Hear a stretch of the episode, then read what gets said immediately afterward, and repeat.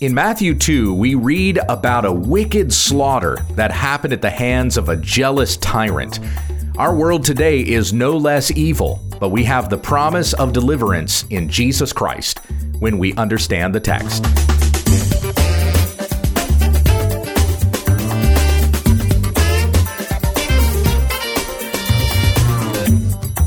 This is When We Understand the Text, a daily Bible study in the Word of Christ, that men and women of God may be complete, equipped for every good work. Tell your friends about our ministry at wwutt.com. Here's your teacher, Pastor Gabe. Thank you, Becky. In our study of the Gospel of Matthew, we've been in chapter 2 reading about the visit of the Magi, which we considered yesterday, verses 1 to 12. Let's finish up the rest of the chapter. I'll begin reading in verse 13 and go through verse 23 out of the Legacy Standard Bible. Hear the word of the Lord. Now, when they had departed, behold, an angel of the Lord appeared to Joseph in a dream, saying, Get up, take the child and his mother, and flee to Egypt, and remain there until I tell you, for Herod is going to search for the child to destroy him. So Joseph got up and took the child and his mother while it was still night, and departed for Egypt. And he remained there until the death of Herod, in order that what had been spoken by the Lord through the prophet would be fulfilled, saying, Out of Egypt I called my son. Then, when Herod saw that he had been tricked by the Magi, he became very enraged and sent and slew all the male children who were in Bethlehem and all its vicinity from two years old and under, according to the time which he had carefully determined from the Magi. Then what had been spoken through Jeremiah the prophet was fulfilled, saying, A voice was heard in Ramah, weeping and great mourning, Rachel weeping for her children, and she was refusing to be comforted because they were no more. But when Herod died, behold, an angel of the Lord appeared in a dream to Joseph in Egypt, saying, Get up, take the child and his mother, and go into the land of Israel, for those who sought the child's life are dead. So Joseph got up, took the child and his mother, and came into the land of Israel. But when he heard that Archelaus was reigning over Judah in place of his father Herod, he was afraid to go there. Then, after being warned by God in a dream, he departed for the district of Galilee and came and lived in a city called Nazareth, so that what was spoken through the prophets would be fulfilled. He shall be called a Nazarene. So, what we read about here, this is the story of the flight to Egypt, the massacre of the innocents, and then the return of Joseph and Mary and Jesus back into Israel to settle in Nazareth. So, let's come back to verse 13 here when they had departed, that's in reference to the Magi, because remember that an angel had warned the Magi in a dream not to return to Herod. Well, it doesn't explicitly say that, actually. So, verse 12, and having been warned in a dream not to return to Herod, the Magi departed for their own country by another way. We might assume it was an angel, because previously in Matthew, it was an angel that spoke to Joseph in a dream, saying that Mary was with child from the Holy Spirit. And then, of course, here in verse 13, an angel addresses Joseph in a dream again and tells him to flee to Egypt. So we just assume it was an angel that addressed the Magi, but it doesn't exactly say that. It just says they were warned in a dream not to return to Herod. I know it's kind of a minor point, doesn't really mean that big a deal, but uh, hey, we're going with the exactness of the language here. We don't know for sure it was an angel that warned the Magi in a dream. So, anyway, an angel does speak to Joseph and says, Get up, take the child and his mother, and flee to Egypt and remain there until I tell you, for Herod is going to search for the child to destroy him. So Joseph got up and took the child and his mother while it was still night and departed for Egypt. Now, remember, once again, Jesus is about a year, year and a half years old at, at this particular time. So Joseph and Mary and Jesus, it says in verse 15, remained there until the death of Herod, in order that what had been spoken by the Lord through the prophet would be fulfilled, saying, Out of Egypt I called my son. That's out of Hosea 11. I'll come back to that here in a moment. But we see something in the writing style here that Matthew does periodically throughout the writing of this gospel. Sometimes when he mentions a particular happening, he follows that all the way to the end and then returns back to the main action that was taking place. Another example of this is in chapter 27 at the crucifixion of Jesus. He talks about the resurrection of Jesus before he even gets to that part of the narrative in chapter 28. He mentions that when Jesus rose again, there were many other saints who rose too and went into the city of Jerusalem and testified. But then Matthew comes back to the main action of Jesus dying on the cross, being taken down and buried, the guard being placed at the tomb, and then he gets to the resurrection in chapter 28. So that's just an example of kind of the narrative way in which Matthew tells a story. He'll focus on one action, follow that all the way through to the end, and then come back to the main action.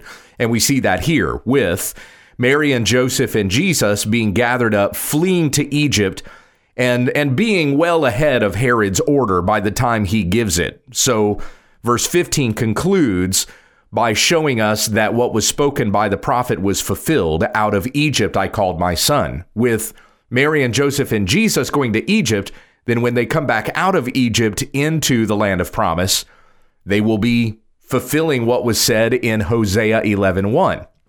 Now when you go there to Hosea 11, you read, When Israel was a youth, I loved him, and out of Egypt I called my son. The more they called them, the more they went from them. They kept sacrificing to the Baals and burning incense to graven images.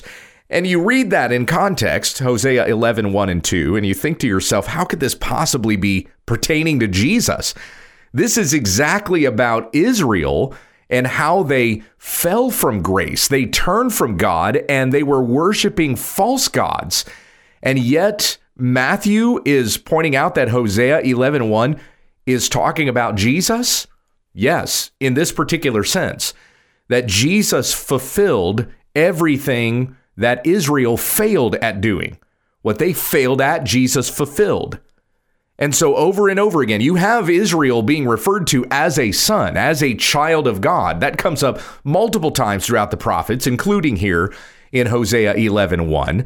And yet, this was a son that continually rebelled against God. They went after false gods. They became stiff necked and complained against God, and on and on it went. So, in everything that God gave to Israel, or in everything that he commanded Israel, they failed at every point. But Jesus succeeds at every point. He fulfills where Israel failed. And so Matthew is demonstrating here that Jesus is true Israel. He's going to be faithful Israel as, a, as opposed to faithless Israel. So, hence, showing that Jesus being called out of Egypt is going to be the fulfillment of faithful Israel. Out of Egypt, I called my son. Israel was called out of Egypt, but they didn't do so well in obeying God or even in the land that God had given to them, but Jesus is going to do perfectly in this very same land. So that's what Matthew is demonstrating by pointing out that Jesus is the fulfillment even of Hosea 11:1 out of Egypt I called my son. Jesus is going to fulfill everywhere that Israel failed. All right, continuing on verse 16, where we have the account of what is commonly referred to as the massacre of the innocents.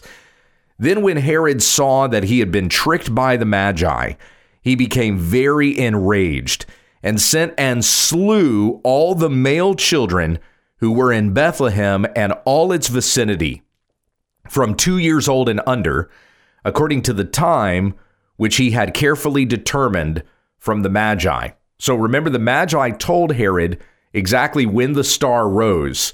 And from the other prophecies that they had said they were following, Herod was able to determine that this child, this one who has been born king of the Jews, the Magi are talking about, had to have been about two years old or under. So he gives the order that all male children from two and under were to be killed. This is referred to as the massacre of the innocents, and it's hardly accepted by historians as being true. The only place it's recorded is in the Gospel of Matthew. There's nothing else in history that speaks of this slaughter. According to Lutheran minister and historian Paul L. Maier, the massacre has been drenched with doubt by historians, biblical commentators, and biographers of Herod the Great. In fact, except for the virgin birth, no aspect of the nativity has come under heavier critical challenge. than the infant massacre at Bethlehem. When Josephus wrote his biography on Herod the Great, he didn't even mention the massacre of the innocents. One theory regarding the lack of evidence is that though Herod had ordered the massacre, it was never actually carried out.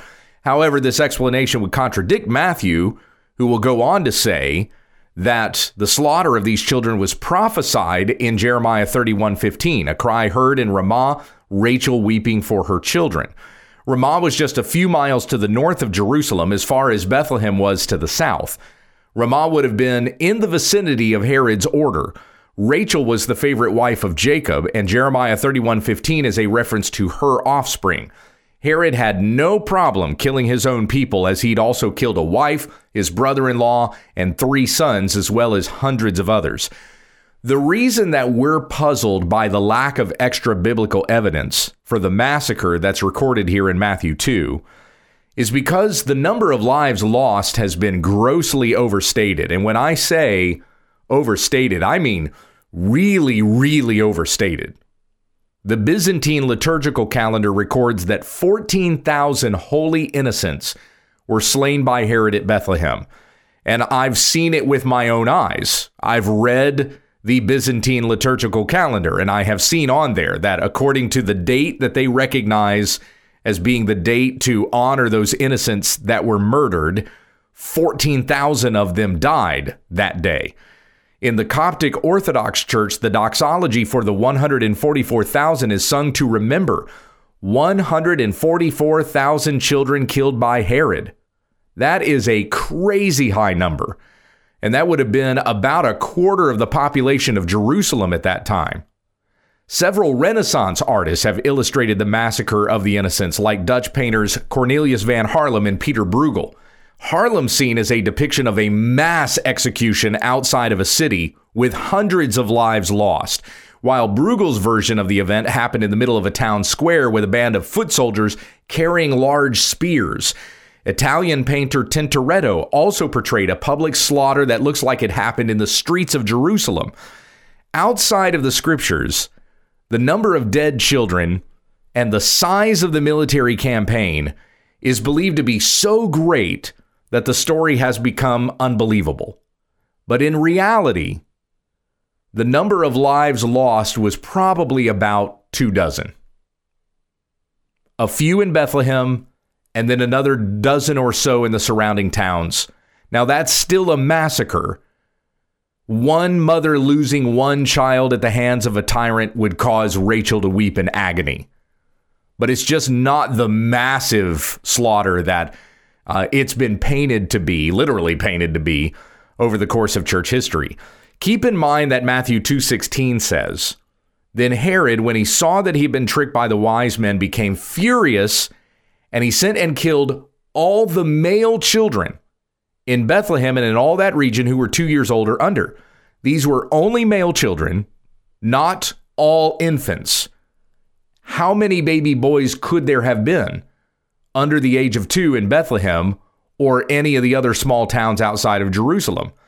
The number of soldiers deployed to carry out the order would not have been high either. But if Herod demanded such an execution, why didn't Josephus bother to write about it, since he's the earliest biographer of Herod that we have? Well, the reason why Josephus didn't write about it is because Herod killed hundreds of people, including members of his own family. And the drama throughout all of Judea immediately following the Magi's visit was vengeful chaos to say the least. Like like this going on with the massacre of the innocents, this was but one thing in in all of the other murders and massacres that Herod was doing. Herod was actually ill at the time that the Magi came to Jerusalem, and his health declined rapidly after they left. This was surely by the just hand of God. Herod had such a thirst for blood toward the end of his life the Jews were counting down the days until he died. So, to prevent a celebration among the people upon his death, Herod summoned all the notable Jews from all over the kingdom and shut them in the hippodrome at Jericho, hippodrome being like a large stadium. He ordered that the moment he died, all of those officials were to be killed so that there would be national mourning instead of a national festival. Needless to say, no one carried out his demand. When Herod died, everyone he held captive was released. And again, all of this happened like right around that same time that the Magi visited and then left. There was a lot going on in Judea apart from Herod's order to kill baby boys under the age of two. We have no reason to doubt the truthfulness of Matthew's account, but we should certainly doubt claims that the number of the dead ranged in the tens to hundreds of thousands. So in verse 19, when Herod died, behold, an angel of the Lord appeared in a dream to Joseph in Egypt, saying, Get up Take the child and his mother and go into the land of Israel, for those who sought the child's life are dead. So Joseph got up, took the child and his mother, and came into the land of Israel. Now, where Mary and Joseph would have gone when they left. Uh, they when they left Bethlehem and went down to Egypt, they would have gone to the Jewish settlement that was at Alexandria, and that was a that was a huge booming Jewish settlement. They would have been able to pay for their stay using the gold that the Magi would have given them. So they lived there for a little bit of time. We wouldn't figure it would have it would have been very long. It probably wasn't even a couple of years before the Lord then said to them, "Herod's dead, so you can go back." Now, this journey of Mary and Joseph and Jesus into Egypt, there are some who will say this makes them refugees. And usually they've got a certain political message in mind whenever they say something like that. You've surely heard it said Jesus was a refugee. But does that really make them refugees? After all, they're fleeing the hands of a tyrant. That is one way that we define a refugee, like they're trying to escape a war torn area or an, an, area that's been devastated by disease or some tyrant is afflicting the people, whatever it might happen to be, but they're fleeing one country into the next looking for asylum or safety. And so we refer to those persons as refugees. But keep in mind, Mary and Joseph and Jesus never left the Roman Empire. They just went from one area of the Roman Empire to another, and they even stayed with their own people an established Jewish settlement that was there, every bit as much a part of Egypt as as a native Egyptian, with uh, with the Jews that lived there at Alexandria. And so then, of course, they come back into Israel after just a couple of years. It's not like they had to reestablish citizenship or anything like that. So it, it, wasn't anything like we might define a refugee today. Maybe you could make the case, but it's probably a semantic argument, and scripture does tell us not to quarrel about words. It's funny how people will twist this particular story to progress their own political agenda, but they don't seem to they, they don't seem to make the connection between Herod and many of today's political leaders. Herod was out to kill children and he hated Jesus. He wanted to destroy Jesus, so we could say that he hated Christianity. Is there a particular political party that you can think of that really, really wants to kill children? and hates biblical Christianity?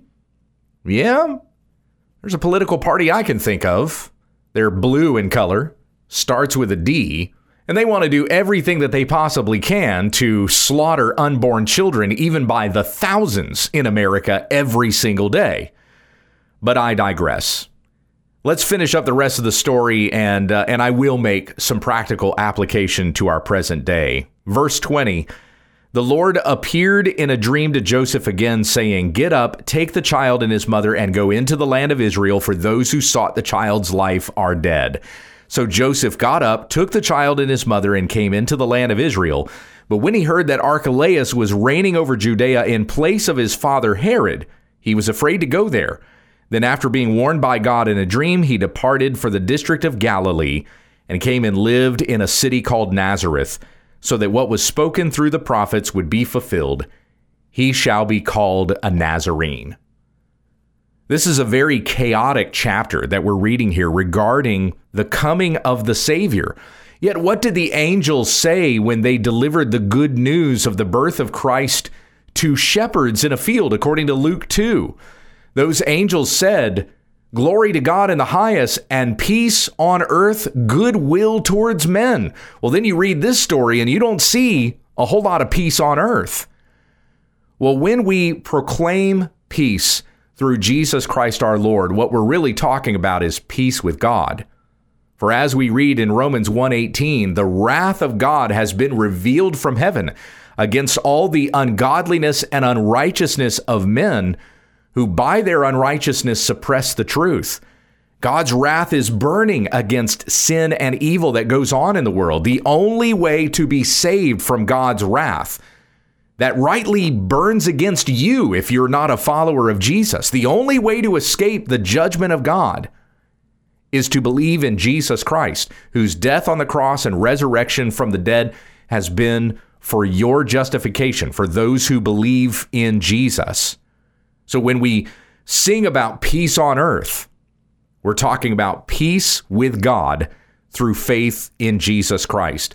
Now, Jesus will certainly bring an everlasting peace to us when he returns. He will remove those who are evil. He will cast them into the lake of fire. He will usher us into his perfect kingdom where there will be no more sin, no more death or dying or pain or mourning. He will wipe every tear from our eyes, for he is making all things new. What a beautiful message that is. But to but to be sure that you're entering into that kingdom and not cast into the lake of fire is to believe in the Lord Jesus Christ. Our world today is no less chaotic, no less evil than it was back then. It was just a couple of weeks ago we had a story in the headlines of Christian children in a Christian school gunned down by a sexual deviant who was there to kill Christian kids. Lord have mercy. But we hold fast to the promise of Christ that he will destroy the wicked and he will deliver the righteous.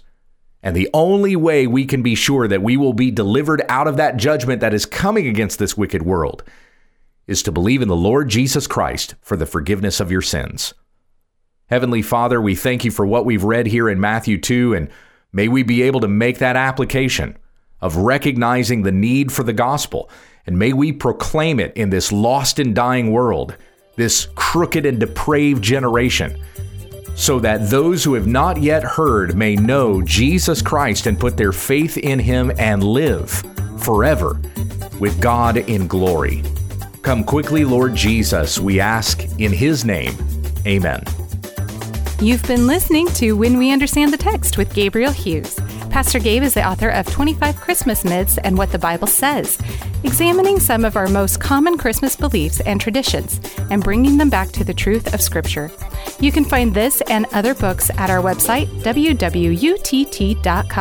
Join us again tomorrow for more Bible study when we understand the text.